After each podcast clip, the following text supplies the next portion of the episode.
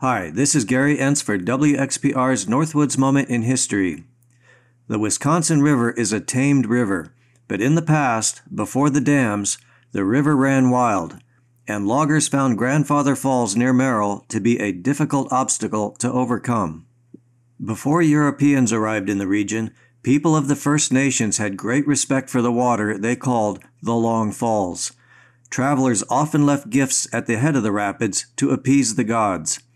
French Jesuits were likely the first Europeans to see the rapids.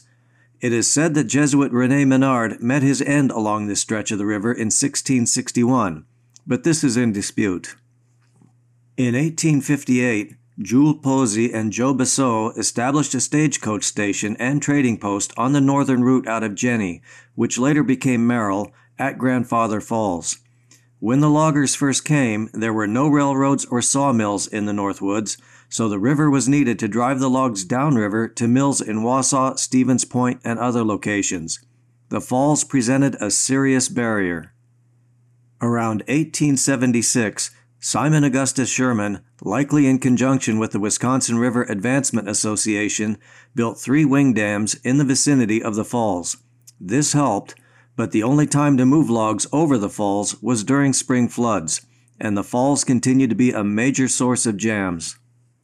As the pace of logging increased, the size of the jams at the falls grew. In the late 19th century, some of the worst log jams occurred. Among them was a one mile long jam that reportedly accrued 69 million feet of logs. It may have been larger.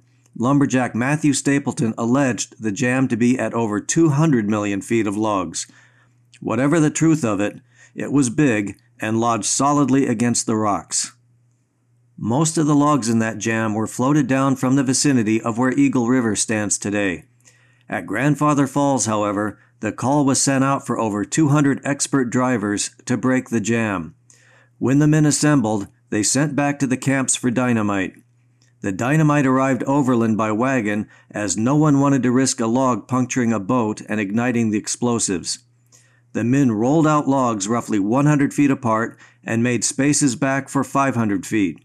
The dynamite was placed so the charges upriver went off first. This created a rush of water to strike the front of the jam. When the charges went off and the water rushed forward, many of the logs shot up 20 to 30 feet. Over a dozen men working to loosen the logs were swept into the river. Some were badly injured, but the operation was a success. The logs were moved past Grandfather Falls.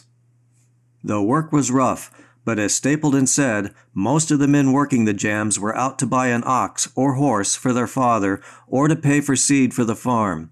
In the days before unions, there were no pensions or compensation paid to injured men. Stapleton made no apology and said it was go to it or go home. I'm Gary Entz, and this has been a WXPR Northwoods Moment in History.